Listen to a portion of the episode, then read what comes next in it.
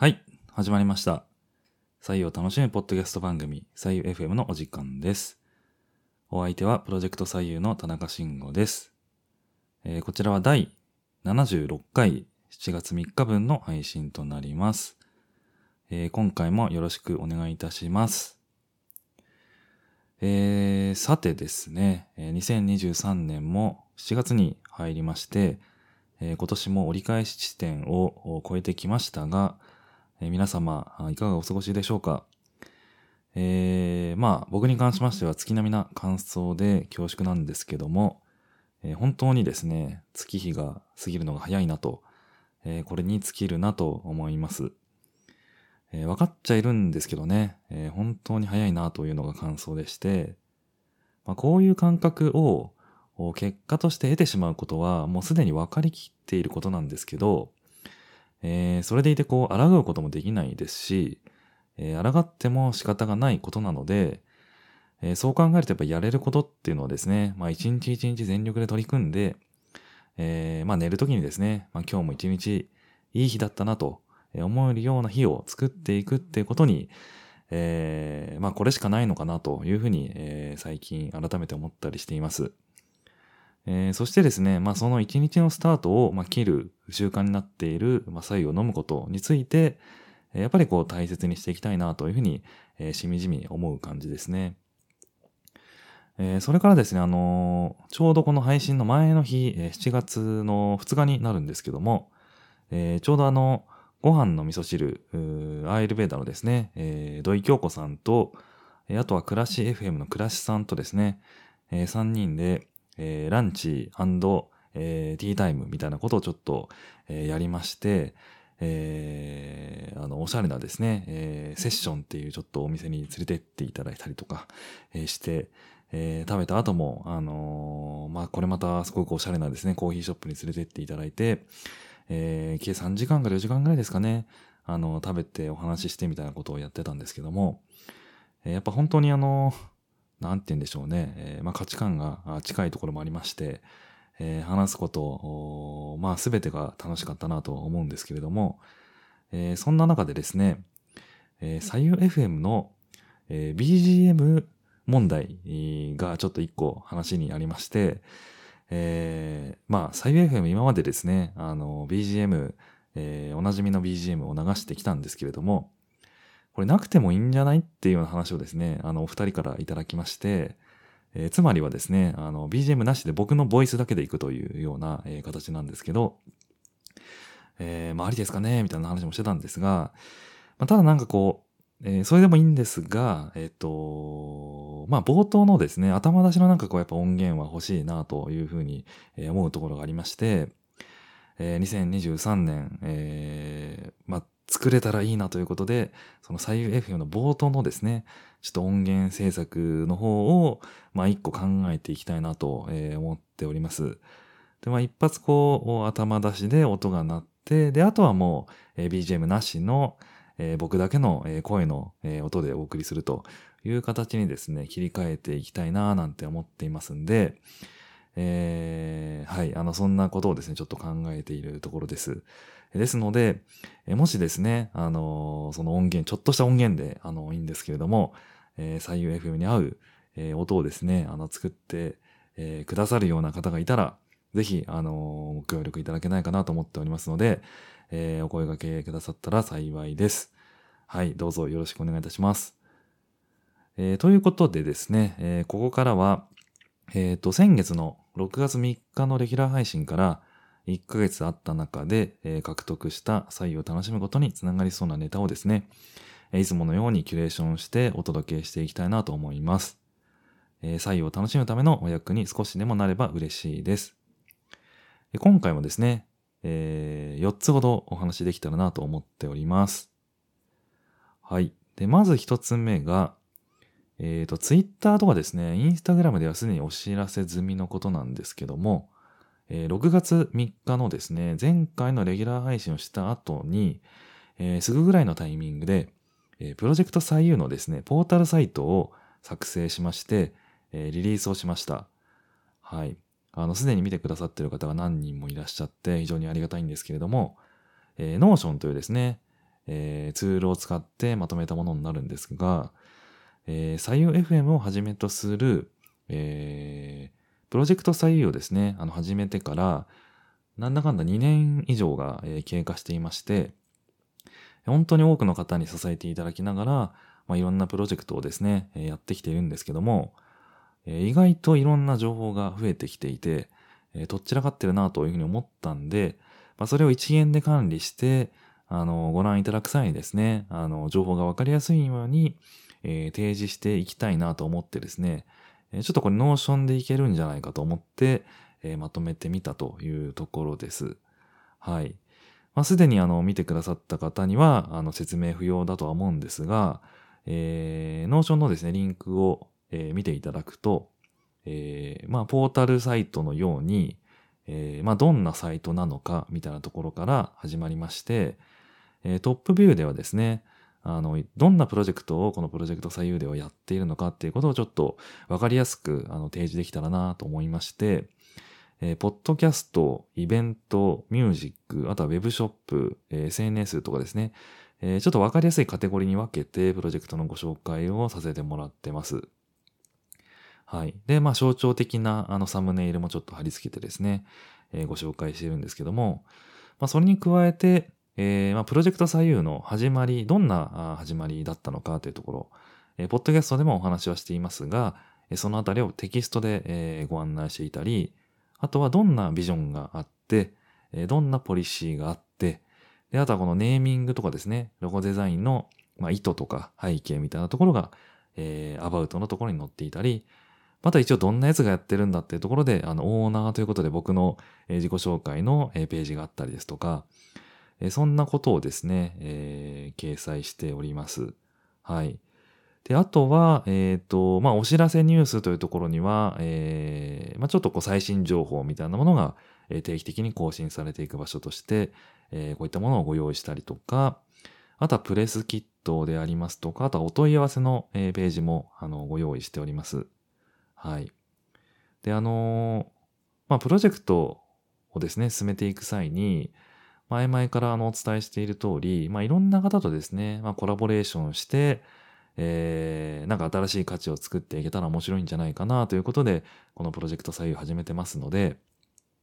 えー、特にですね、そのお問い合わせのところですとか、まあ、コラボレーションというそのプロジェクトのところを見ていただくと、まあ、そのコラボレーションの可能性がですね、ありそうな方はぜひご連絡くださいみたいなことも書いておりますので、えー、ぜひですね、あのー、このポータルサイトをちょっと見ていただいて、なんか、あの、一緒にできそうだな、みたいなことがありましたら、あの、何でも結構ですんで、えー、こんなのどうですかみたいなことからでもいいんで、えー、ご連絡をお問い合わせいただけると、えー、嬉しいなと、え、思っております。はい。あとはまだあの未着手なんですけども、まあコミュニティとかもですね、なんかこう、やれたらいいかな、みたいなことも考えていますので、えー、ちょっとその辺はあの出来次第のリリースになりますけれども、えー、そんなプロジェクトも考えております。はい。まあ、ぜひですね、このポータルサイトを見ていただけたらと思っておりますし、えー、これから出ていく情報も基本語のポータルの中に収めていくということになりますので、まあ、何かあったら、えー、情報を取りたかったら、このプロジェクト左右のポータルサイトに来てくださいというご案内になります。えー、誰かにご紹介してくださる際も、ぜひこのプロあのポータルサイトをですね、えー、使っていただけたら幸いです。はい。で、それから二つ目がですね、えっ、と、ヒューマニエンス40億年の企みっていう NHK の番組があるんですけども、まあ、これ僕が大好きな、コンテンツなんですが、その中で、えー、鉄、天地創造の哲学っていうですね、あの番組が、えー、6月に放送されてまして、まあ、これがまた面白かったんで、まあ、ちょっとご紹介したいなと思ってるんですけども、え、なんだかんだこう、左右と鉄って、まさにこう、鉄瓶と左右っていうことなんですけども、まあ、これあの切っても切り離せない素材だなということで、やっぱ誰よりもこう、この鉄に対して反応してるところが僕はあるんじゃないかなと思うんですが、えー、もうこれは僕のためにやる番組だなと思って、あの、速攻で見たんですけどね。えー、どんなあの番組だったかと言いますと、まあ、ちょっと説明があったので簡単に読ませていただきますが、えー、強固な素材として活用される鉄は、私たちの体の内にも存在する。血液中で酸素を運び、細胞では鉄を介してエネルギーを作る。DNA も鉄がなければ作れない。鉄は生命にとって必需品なのだ。一方、鉄は体内に多すぎると毒性を発揮。扱いが難しいため、生物は鉄を保管する特別な仕組みを編み出した。そもそもこの地球が生命の星に変わったというのも、実は鉄の力だという。世界の根源は鉄なのか、鉄をめぐる創造の物語を妄想する。ということで、えー、番組のですね、あの司会者で、あの、小田裕二さんが、あの、メインのこの番組なんですけども、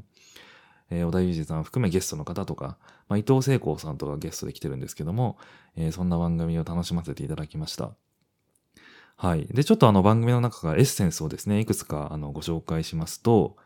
あのー、驚きだったのがですね、なんか成人の大人一人の場合、えー、持てる、その体の中に持てる鉄は、わずか釘一本らしいんですよね。で、その釘一本ってどれぐらいかっていうと、その3グラム程度らしいんですよ。あれぐらいの鉄しか実は体内に、えー、と持てないらしいんですよね。で、ただ、このたった3グラム程度の鉄で、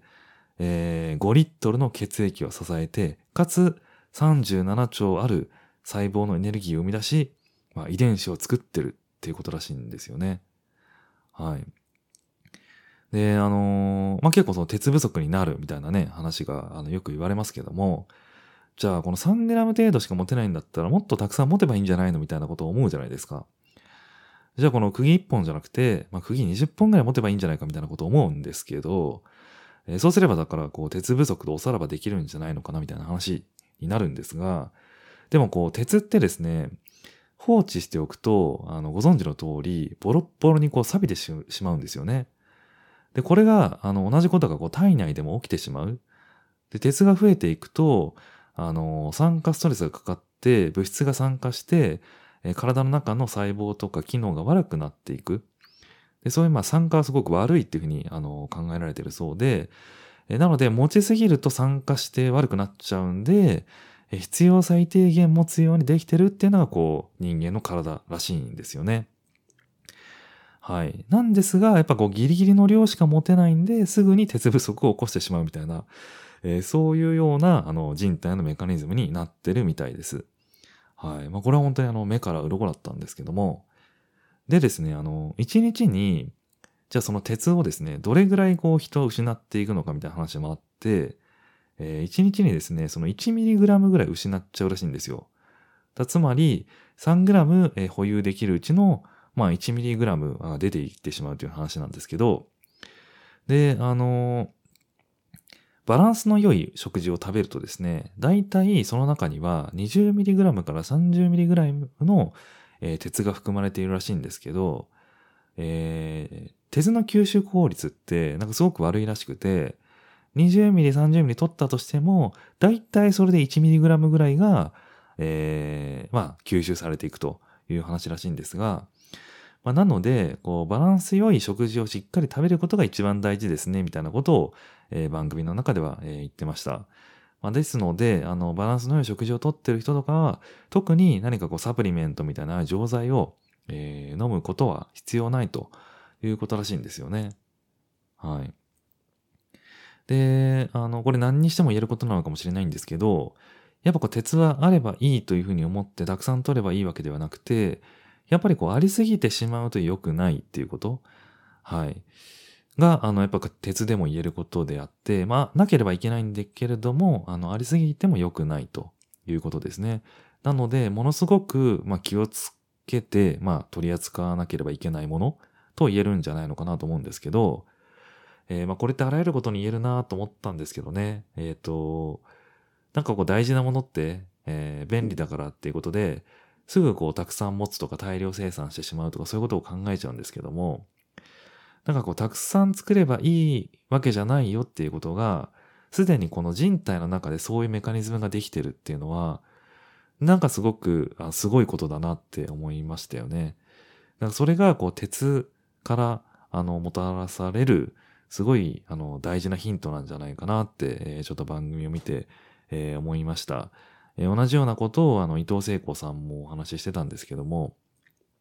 それを教えてくれるのが、こう、鉄っていうね、あの、素材なのかなと思っていて、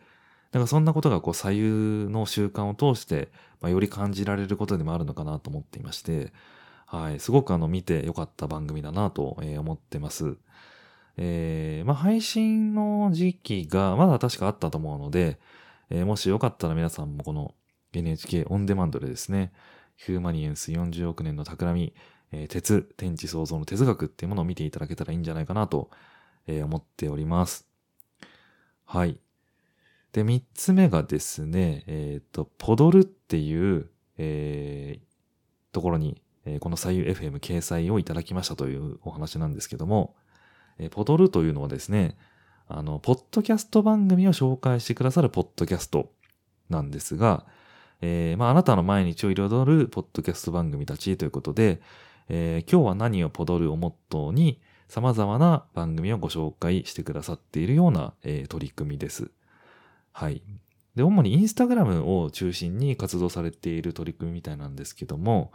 えー、これをやられているのがですね、あゆみっくさんという方で、えー、ご存知の方も多いと思うんですが、えー、深夜のコーヒーブレイクというですね、ポッドキャストを運営されている方で、えー、今回ですね、あの、突然、あの、DM をいただきまして、えー、もしよかったら、掲載させていただけませんかというお声をいただいたというところですね。はい。で、さす、あの、左右 FM に関連するところで言うと、えっ、ー、と、そらすけの違和感ラジオさんとか、あとはクラッシュさんのクラッシュ FM とかも、えー、ポドルにも掲載されていまして、はい。なんかいろんな番組が本当にご紹介されているインスタになってるんですが、まあ、こう何よりもこう感動しちゃったのがですね、なんかその紹介クリエイティブの、まあ、クオリティが高いというところですね。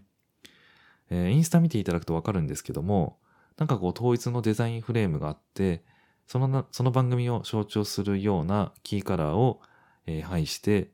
えー、オリジナルのコピーも添えてくださって、えー、紹介してくれてるんですけども、なんかこう音楽ショップでですね、あの、オリジナルの、なんだろう、こう、アルバムとか CD とか、そういったものをこう見て選んでるような感覚を、えー、思い起こさせるような、えー、失礼になっていると言いますか、えー、とってもこう見てるだけで楽しくなる場所だなと、えー、思いますんで、えー、もしよかったら皆さんもぜひポドルさんのインスタ見ていただけるとえいいかなと思っております。え、それにしたってあの、本当に、えー、アイミックさんご紹介くださり、本当にありがとうございました。え、ここで改めまして、え、お礼申し上げます。はい。で、最後にですね、えっ、と、温かい飲み物を飲む方が涼しくなる体温の冷却効果のメカニズムっていうお話をして終わりにしたいんですけども、これもちょっとびっくりした、えー、トピックでして、えー、温かい飲み物を飲む方が涼しくなるってどういうことっていう風な話なんですけど、まあこれはあのウェブ記事で見たんですけどね、えー、っと、まあちょうどこうこれから夏というところでいいあのネタかなと思ったんで取り上げてみたんですが、えっ、と、まあ夏ってですね、まあ気温が上昇すると、皆さんこぞってやっぱビーチに行くとか、山に行くとか、そういうところにこう涼みに行くと思うんですけど、えー、世界でですね、乾燥した地域とか、暑くて乾燥した日には、えー、暑い日だからこそ、熱い飲み物を飲んで涼むというようなんですね、まあ、習慣があるそうなんです。で、そんな習慣ねえよと。えー、いう人にとっては、えー、そんなですね、方法で進むのは、あんまり道理にかなってないんじゃないかなって思うと思うんですけど、てかまあ僕は思ったんですけどね。で、あの、寒い雪の日に、こう、例えばホットココアとか、ホットコーヒーとか、えー、ホットティーを飲んで温まるっていうのはわかるんですけど、温かい飲み物を飲んで涼むってどういうことって話なんですよ、やっぱり。はい。でただこのウェブ記事を読んでいくと、実はこの古実はですね、この方法ってなんかこう、古くから伝統的なものとして根拠があるみたいなんですよね。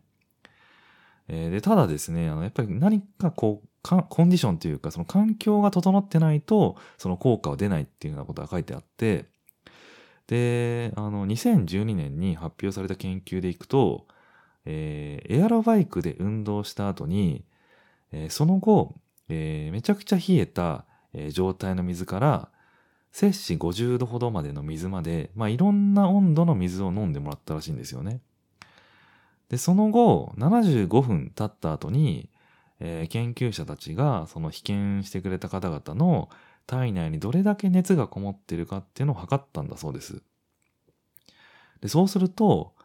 えー、温かい水を飲んだ時が一番体内の熱が低かったっていう結果が出たらしいんですよね。はい。で、ここで鍵となるのが、その時の状態で、えー、研究者たちはその被験された方々の皮膚から、えー、汗が完全に蒸発できるようなコンディションを作っていたらしいんです。で、その環境というのは、えー、湿度が低くて、扇風機が回っていて、被験者たちは多くの衣服をまとっていなかったっていうことらしいんですよね。はい。で、こういうあのコンディション、環境でいくと、えー、汗が熱を散らしてくれるらしくて、で、その汗によって熱が出てくんで、えー、それによって汗が、あのー、体内の、えっと、温度をほとんど下げてくれるらしいんですよ。はい。で、まあ、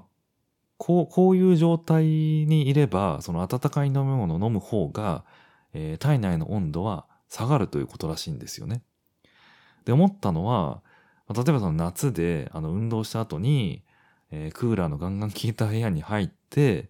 えー、涼んだりしますけども、あそこで、えっと、本来飲むべきは、えー、冷めたキンキンの水とかではなくて、そこで、えっと、温かい白湯とかを飲んだ方が、えー、体内の温度って早く、あの、涼んでくっていうふうなことが、えー、この研究が本当だとしたら、まあ言えるってことなんだろうなと思ったんですよ。はい。まあ、ちょっとこれあの、ウェブ記事を読んだ後、自分で実証してないんで、あの、自分では実感がまだないんですが、まあ、これはちょっとぜひ試してみ、あの、試していきたい、あの、ことだなと思ってるんで、ちょっとこの夏の期間でですね、あの、実験的に自分もやってみたいなと思ってますんで、えー、もしよかったら皆さんもですね、あのー、温かい飲み物を飲む方が涼しくなるって本当っていうところをですね、えー、試してみていただけるといいんじゃないかなと思ってますんで、何か分かったら、あの、ぜひ、あのー、教えてください。はい。えー、まあ、そんなこともですね、あの、左右を楽しむネタになるんじゃないかなと思って、えー、今回ちょっと取り上げてみました。えー、といった感じで、まあ、今回もですね、えー、左右を楽しむことにつながりそうなネタを、えー、ご紹介してきましたけれども、えー、いかがだったでしょうかえっ、ー、と、ネタの中でですね、何かこれはと思うようなものがあったら、えー、嬉しいです。えー、左右 FM は毎月3日のレギュラー配信では、えー、以上のような、えー、左右を楽しむことにつながりそうなネタをご紹介させていただきまして、えー、時折ゲリラ配信も行っていきますので、えー、左右を楽しむためのお役に少しでもなれば嬉しいです。えー、ハッシュタグ左右 FM をつけての感想や質問の投稿、えー、またはお便りやご提案などあれば、プロジェクト左右のメールアドレスの方までいただければ嬉しいです。えー、Spotify、Apple Podcast へのレビューもぜひよろしくお願いいたします。それでは皆さんまた次回の配信でお会いしましょう。さようなら。